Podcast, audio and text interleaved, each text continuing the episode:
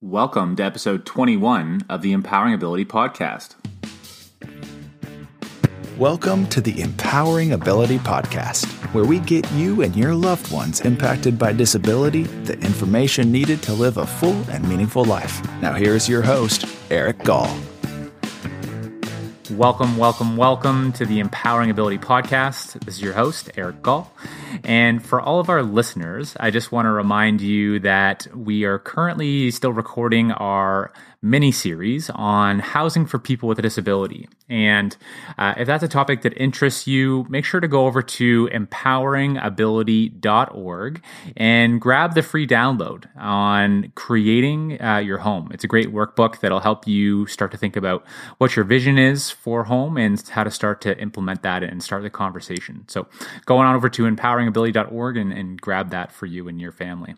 So, on today's podcast, we have guest Dale Reardon, and Dale is the founder of a platform called My Disability Matters. And the platform, uh, think Facebook for uh, people with a disability and all the other people that surround them uh, that are involved with uh, disability. And uh, Dale started this uh, about a year and a half ago, uh, now early 2016. And uh, he's got an interesting story. So excited to share Dale's story with you and share the conversation. We also talk about the NDIS National Disability Insurance Scheme in in uh, Australia. That uh, Dale's Australian. You'll you'll pick that up from uh, from his accent. And um, Dale shares a little bit about the scheme, how it works, and how it's supporting people with disability in Australia. So I think you're going to enjoy this conversation. Here's Dale. Hey, Dale, welcome to the Empowering Ability Podcast. Thanks for making some time to chat with me today. Thank you very much for having me, Eric. Yeah, my pleasure. So, uh, Dale, super excited to uh, hear more about your story and um, and have you share that with the audience today. And also, super interested and curious um, about the uh, company you started and the web platform My Disability Matters. So, maybe Dale, if you could just start us with with your story, and then we can roll into uh, the My Disability Matters uh, platform that you that you're working on. Yeah, certainly. I'm uh, 47 years old uh, now, and I uh, went blind at the age of 17 through optic uh, Leber's optic neuropathy, um, a genetic uh, condition. Uh, after that, I went to university and uh, completed a law degree, and I ended up uh, practicing in total over the next many years, about seven years in total in private practice, doing criminal law, family law, um, personal injuries, any litigious work. And uh, in after being a uh, lawyer and having my own law firm uh, in partnership with a university friend, uh, went into um, tourism business with my then wife and uh, her family, and we operated. Uh, several historic bed and breakfasts in Tasmania, Australia, for about seven and a half years. And uh, then after that, I've uh, also worked at the Australian uh, Tax Office. And then um, most recently, at the start of last year, I started uh, planning um, my disability matters. Uh, initially, it was a, a uh, news publishing uh, platform and um, republishing, um, curating uh, blog posts from other people, which we're about to uh, start again to sort of act as a central repository and spread the word of all sorts of disabled bloggers. And then, uh, as we went through a uh, business incubation uh, program to develop our business further, and it was during that in um, July, August, uh, September last year that we came up with the idea of the My Disability Matters community. Uh, which is based uh, very similar to Facebook in terms of social networking and discussing with other people, uh, but Facebook predominantly is based on communicating with people you already know or at most uh, friends of friends. Uh, whereas we, uh, like other um, interest based communities, are trying to get people in, uh, in touch and um, meeting new people and talking with each other around a common interest of disability. Uh, although people are quite free and certainly do discuss other parts of uh, their life, uh, you know, going on holidays, uh, having your pets, all sorts of other uh, normal things. Uh, but one of the key factors driving the creation of My Disability Matters was the bullying and um, trolling that I have seen take place on um, social media. Facebook and Twitter in uh, particular provide great communication methods, uh, but they don't actually um, take very strong stance against either hate speech or just general uh, bullying of the uh, disabled. And lots of uh, people who've become members, and um, myself as well, don't often want to talk about their uh, disability issues on Facebook because of how other people react and how they get treated. Um, so we've introduced uh, what we call a respect and tolerance pledge that people, uh, it's just agreeing, like terms and conditions on any website, agreeing to a uh, standard as to how you're going to act in the community, uh, that you will respect other people and be tolerant of their uh, disability issues. And uh, we yes, touch wood. Thus far, we certainly haven't had any, uh, you know, hatred or mistreatment of uh, anyone and uh, people are finding it a very good place to open up and uh, meet other people. Uh, at the moment, we've got about 1,650 uh, members um, from yeah all around the world. We certainly have Canadians, Americans, UK, uh, Ireland, and of course Australia, where uh, we're based. Um, so it is providing an opportunity for yeah people to meet others, and we're certainly trying to obtain either uh, government grants or investment uh, from uh, business investors at the moment to expand the club, uh, put in more features that will help meet people uh, near you and um, building a uh, an app to allow people to use it on their mobiles more easily and those sort of things. Um, so yeah, yeah, one of the when I first lost my sight when I was back at age seventeen, uh, you know, it was obviously quite uh, you know devastating at the time, and you you wonder what's going to happen with life. And it was actually through meeting a uh, a normal uh, family where one of their children uh, was blind. Uh, and the father was blind as well, and I've remained friends with them ever since up until now. And I stayed with them for several days, and just sort of saw a benefit of what you know life could be like and still be quite normal. So I. It is the ability to talk to others in similar situations that can be highly beneficial, and yeah, that is one of the benefits we're attempting to bring. Yeah, that makes a lot of sense. So you're creating a, a safe online place for people to connect and openly openly speak about and be vulnerable about their disability and learn about other people's uh, experiences or, or, share experiences. And it sounds like that's had an impact on your life as you uh, as your disability uh, developed, Dale. Yes, that's right. And I mean, obviously, you know, before the internet and even still now, there's lots of face to face supports and you can meet up with people locally. Uh, but lots of you know, people with disabilities have problems, whether it's through uh, money or uh, support with, you know, can't afford transport or going to face-to-face sessions. And I, you know, find myself the internet is a great uh, tool to bring people together and, you know, discuss and talk online. Uh, you know, breaks down a lot of those barriers when people might have uh, access issues otherwise if it had to be a face-to-face thing. Right, right. So I'm I'm curious. Um, you had a you've had a, a, a very um, interesting career from law to travel and tourism, uh, now to uh, an internet entrepreneur. Um, what was there something that uh, really drove you to first creating the um, My Disability uh, Matters blog uh, platform to help share uh, the the blogs of other people that have disabilities? Yes, really, it was at the um, start of last year. Um, I don't know if you, but certainly I imagine some of our listeners uh, would be familiar with the site called The Mighty. Um, there was a great, um, I suppose, distrust and uh, anger at uh, the mighty at the start of last year uh, for how they were portraying uh, people with disabilities.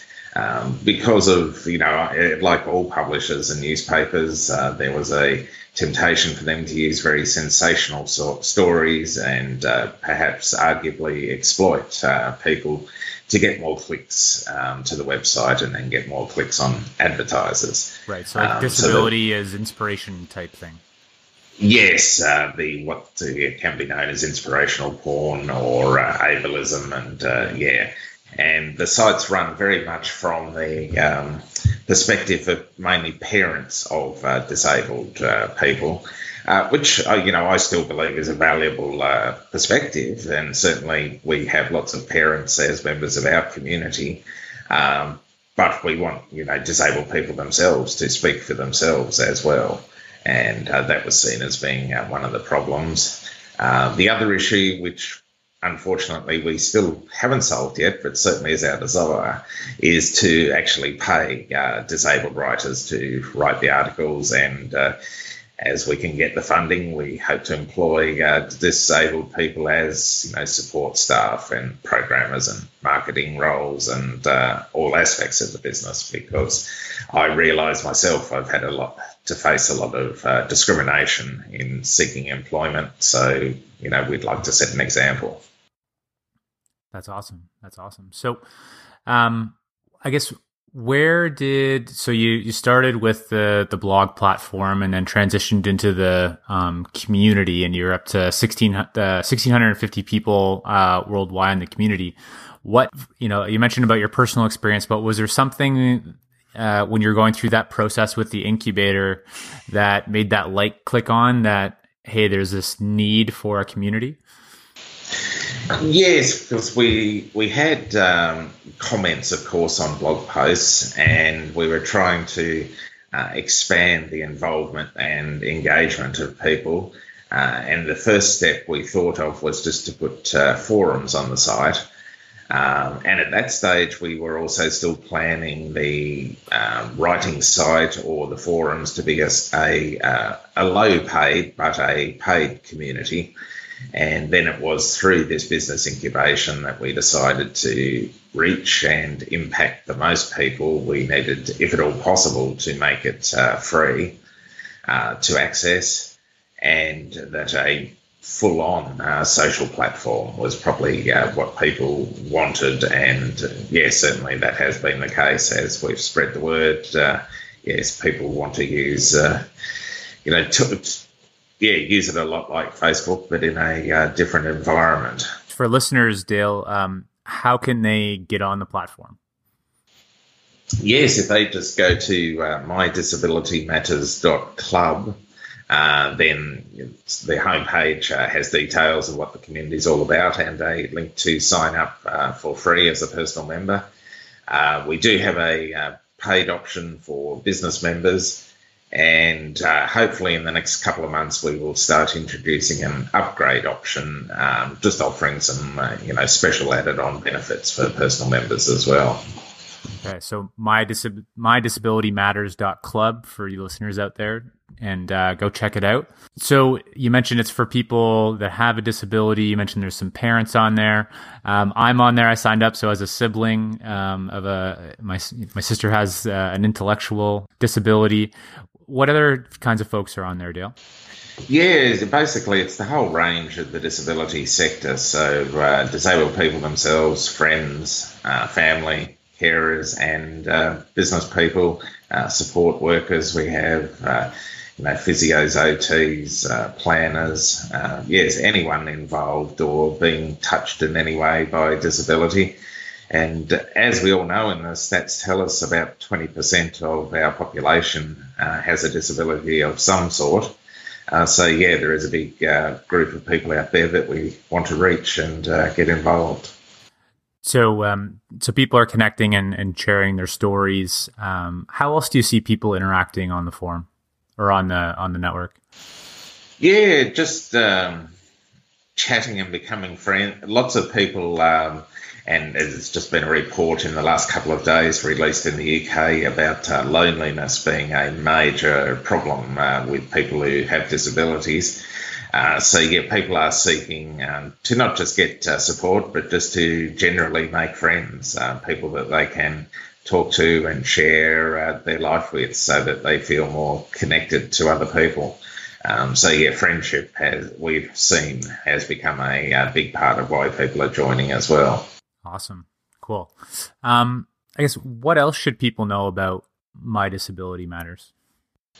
Um, yes, we've we've touched on the main aspects. Uh, just that obviously uh, we are wanting to get the word out as uh, quickly and as widely as uh, possible. So yeah, people have uh, blogs or news sites or podcasts of their own, then we're uh, only too happy to help with publicity and get the story out there.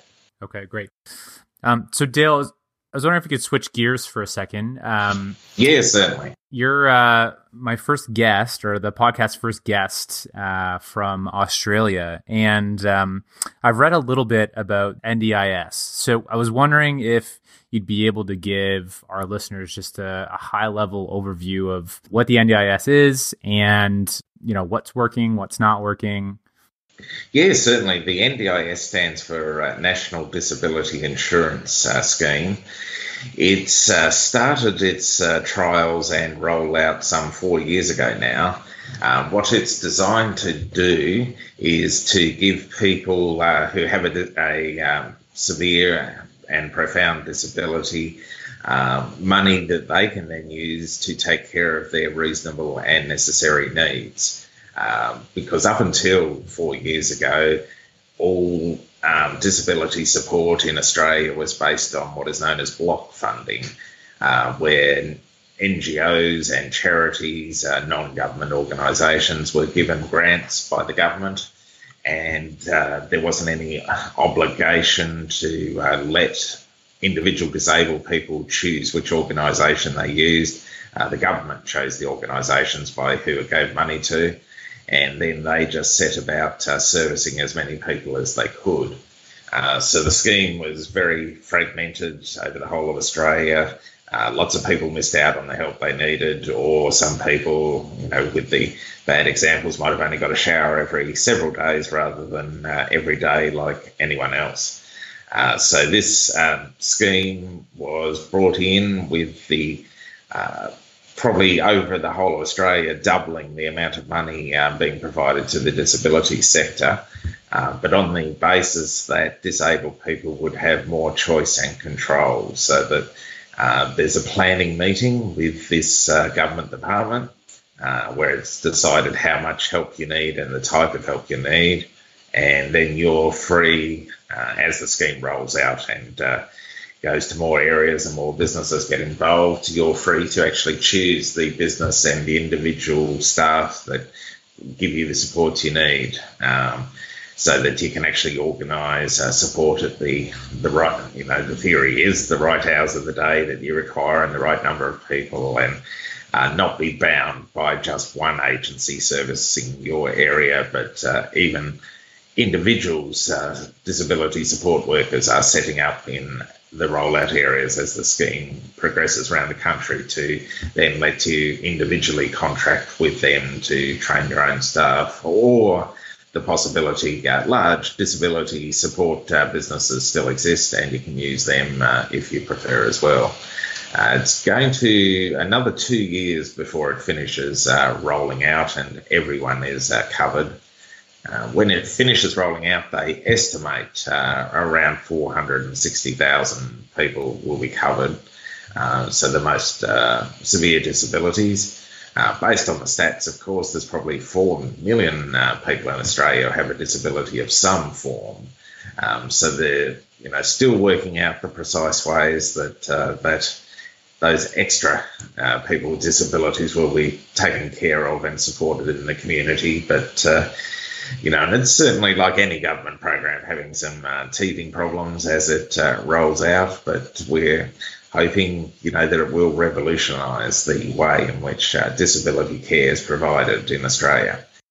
And just for our listeners, my friend Google here told me there's t- about 25 uh, million people that live in Australia. So just to help to give that a bit of perspective in terms of percentages that uh, would be covered under the scheme. Um, so Dale, uh, the with the block funding, did the government cut that start to cut that back for those agencies that were providing support? How did that work in that transition? Uh, it it did, and because you know budgets are always uh, tight and have constraints, so the uh, they have um, put a special tax levy to help raise uh, some of the funds for the new scheme. Uh, hence why it's called an insurance type scheme because anyone who acquires a disability, whether it's uh, through an accident, illness, genetics, will be eligible to be covered by the scheme. Um, you do have to get into the scheme before the age of 65, um, but then once you're in, it can cover you for your whole life. Uh, that is a point of contention that was done for financial reasons, but uh, certainly there's many in the disability sector lobbying to uh, have that age uh, changed uh, because lots of people go blind or deaf or other disabilities after the age of 65, and then they're just uh, now in Australia taken care of through the aged care system, which is uh, not anywhere near as good for disabilities. Um, but yes, the, the government had lots of limitations on this uh, block funding, and you know charities had to apply every year to keep getting their funding, and you were sort of at the whim of the government. Um, businesses are now facing a paradigm shift in the uh, former block uh, system. They got their money uh, once a year and they could then plan out and just provide the services within uh, that budget. They now have to compete um, for services for customers, um, being the individuals with disabilities, like any other business does in the world. Um, so they're having to learn, and that's one of the things we're looking to uh, add in to services for our business uh, members in the club to help teach them about uh, marketing and uh, customer management and all those uh, skills that other business people have that the disability sector hasn't really had to be involved in in certainly in Australia for quite a while. Right. Yeah. What's my what's the unique value that I'm offering my customers? right? Yes, that, that's right. They have to learn how to frame their service and take care of people, and uh, you know, provide good customer service. is the key to any business. It's not just uh, a matter of having your support workers. You've got to make sure they turn up properly. Um, you know, if illnesses occur, people still get cared and taken uh, care of. So. All those uh, aspects that they weren't really focused on under the previous system. So, is there a consensus on what's working and what's not working, or, or maybe you have your own personal opinions on that? Uh, I guess the the main issues they're having are uh, the fact that the agency being set up to run the scheme is growing at a very rapid rate as it rolls out, um, and I, I, personally think they need to work on getting more engagement um, and genuine co design from the disability sector. At the moment, things are still being done for us or to us rather than with us. Mm. Um, and yes, I would like to see a lot more involvement uh, from people with disabilities in how the scheme is actually run and managed. And, uh, you know, when when they propose making changes, uh, even if they see them as improvements, to actually seek uh, consultation and input from people with disabilities because you just don't know what you don't know. So uh, the administrators of the scheme may be acting with the best intentions, but they could get you know very good advice from people actually on the ground. Um, so I think you know, that's a big change for any government department as well, because normally, you know, all management is done internally. So I'd like to see them in, engage the disability sector a lot more than they are at the moment. Mm-hmm. And what what is working with the scheme? Um, oh, well, it's certainly working in terms of people who weren't getting any help before um, are now getting the support they need. Um, before, there was very limited funding, even for mobility aids like you know wheelchairs and guide dogs and hearing aids and uh, you know, bath assistance devices, uh, etc. Um, and the, the scheme is attempting to take an insurance mindset, uh, which means that they look at actually doing modifications to your house or uh, rental property, uh, which you know might mean you don't need as many support workers. Uh, it costs more in initially, but it's going to have a much better long term uh, benefit for you and financially for the scheme. So, yeah, they're taking a longer term view when looking at what help to give people. Uh, but like the rest of the uh, world, the one thing they've discovered is that there is an, a huge number of uh, autistic children coming up through the uh, scheme, uh, perhaps more than they even anticipated. So that uh, is going to take some, you know, investigation and management over the next few years to keep the the scheme numbers under control and to make sure there's enough people providing the assistance that all these uh, new autistic children need. Uh, because, yeah, that's a very big uh, expanding area which, you know, the scientists don't even fully understand yet. Right, right. So it it sounds like the the positive the way that you're speaking about it. There's more positive than um, there's more benefit than than, uh, headache that it's that it's causing. Um, is it are you like is the feedback from people with disabilities that it's enough money to live on? Like I, I guess maybe you have an example of you know how much a person would typically receive perhaps what I should explain now, we have, um, like you were telling me, you know, a disability benefit scheme, which is what we call a disability support pension. Um, so that's the welfare payment side uh, that provides you the income, and there's uh, rent assistance for housing, and that's all provided uh, outside the NDIS and to all people who meet the uh, criteria to say they're disabled and uh, can't find employment or need uh, financial assistance. Uh, the NDIS provides additional funding that uh, is entirely separate from income. Uh, it's not provided to use for living expenses, but purely for the costs of taking care of your disability uh, whether that is to employ uh, support workers, to pay for a new guide dog, to pay for a wheelchair, to uh, pay for additional transport costs um, going to and from work or to and from school. Um, you know, perhaps if you can't do it yourself, to pay for home cleaners and home help. So, um, yeah, the scheme you know, really ranges from some people are getting packages at you know five to ten thousand uh, for the less uh, severe disabilities, and some people at the very top end, you know, up to five hundred thousand uh, a year if they need, uh, you know, care daily, round the clock, for example. Um, so yeah, it just depends on the person's individual circumstances. But yeah, the income support assistance uh, is entirely separate right. outside the scheme. Yeah, the average, um, you know, not that anyone is really an average person, but averaged out over the 460,000, uh, the cost per person is going to be approximately 40,000. Right. Um, so, I mean, there's going to be people, you know, at the low end and people are higher than that. Um, but yeah, from a overall economic point of view, that's where, you know, the average stands per person. Yeah. Mm-hmm. And, and that sounds a lot closer to what the actual need is uh, compared to how the system's working here uh, in Ontario.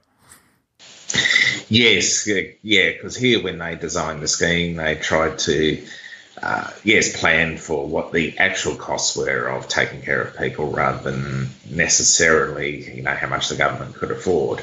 And then once they worked out what it really costs, they tried to see where they could get the money from.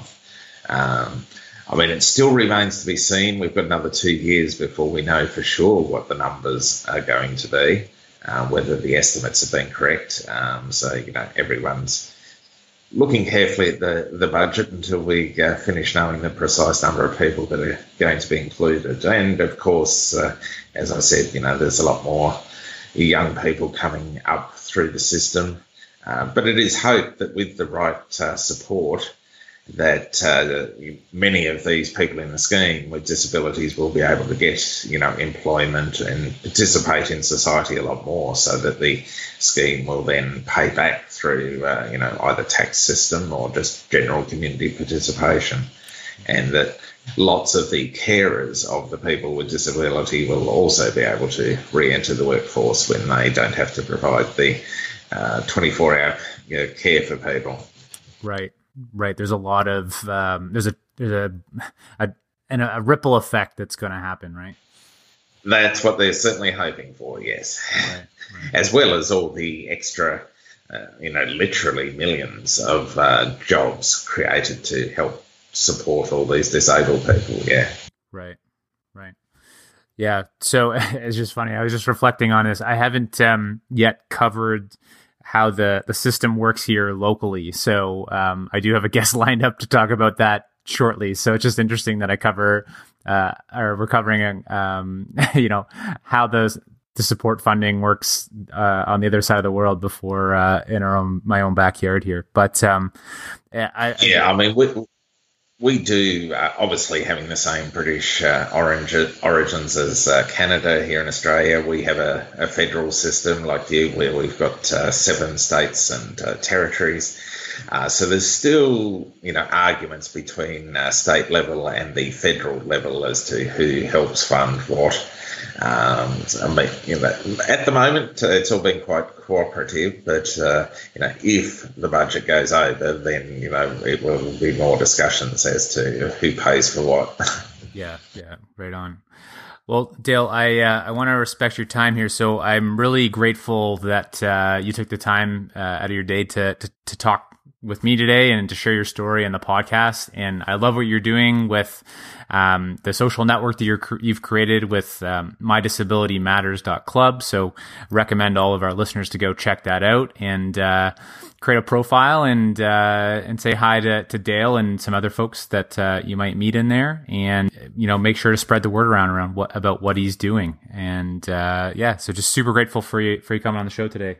Dale. Thank you very much, Eric. I really appreciate your time and look forward to uh, meeting lots of your uh, listeners. Sounds good, Dale. Talk soon. Okay, thanks.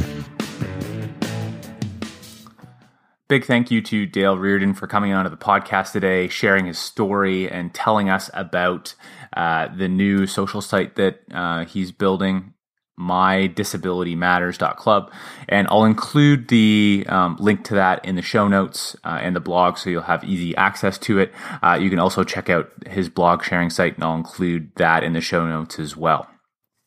And if housing is something that you're working on, uh, feel free to go to the website and get the free download on creating your home. So there's this great workbook that's going to help guide you through creating your vision and starting to implement your vision for what your home looks like. So go on over to the website. It's empoweringability.org. And I think you'll get a lot of value out of that. I'd like to thank all of our listeners that have left us a review on iTunes. Your reviews help me understand what I'm doing well, what I can improve on on the podcast, what you want to hear. So it's great feedback that you're providing. So please continue to do so. Also, by leaving a five star review, it helps other people find the podcast. So thanks so much for those reviews and keep them coming. So next week, we go back to the mini series on housing for part four of six. And in next week's episode, I share the story of Rougemont and Deohaeko. Just briefly, Rougemont is a cooperative housing uh, group that started about 23 years ago. So this would have been in the mid 80s. And it was formed by a group of families. I think it started off with 10 families and, and ended up with seven families in the end. And uh, they got together and got the funding to build a 105 unit uh, apartment building. They really focused on building an intentional community that enabled everybody in the housing unit to contribute in a meaningful way, including the sons and daughters, uh, their sons and daughters that had a disability. So it's a cool story. Uh, friend of the podcast, Janet Klees, uh, joins to tell uh, a lot of the story, um, including Deohaeko. And Deohaeko is uh, a, col- a, family collective that uh, is linked with Rougemont and lives with inside Rougemont. And there's some folks from uh, Deohaeko that joined the podcast to tell their story as well, and as well uh, members of Rougemont to tell the community side of the story. So it's a really interesting uh, story, interesting podcast. Recommend you check it out. And as always, thanks so much for listening, and we'll catch you next week. Thanks for listening to today's podcast. Visit us at empoweringability.org for more podcasts and resources to help you and your loved ones impacted by disability live a full and meaningful life.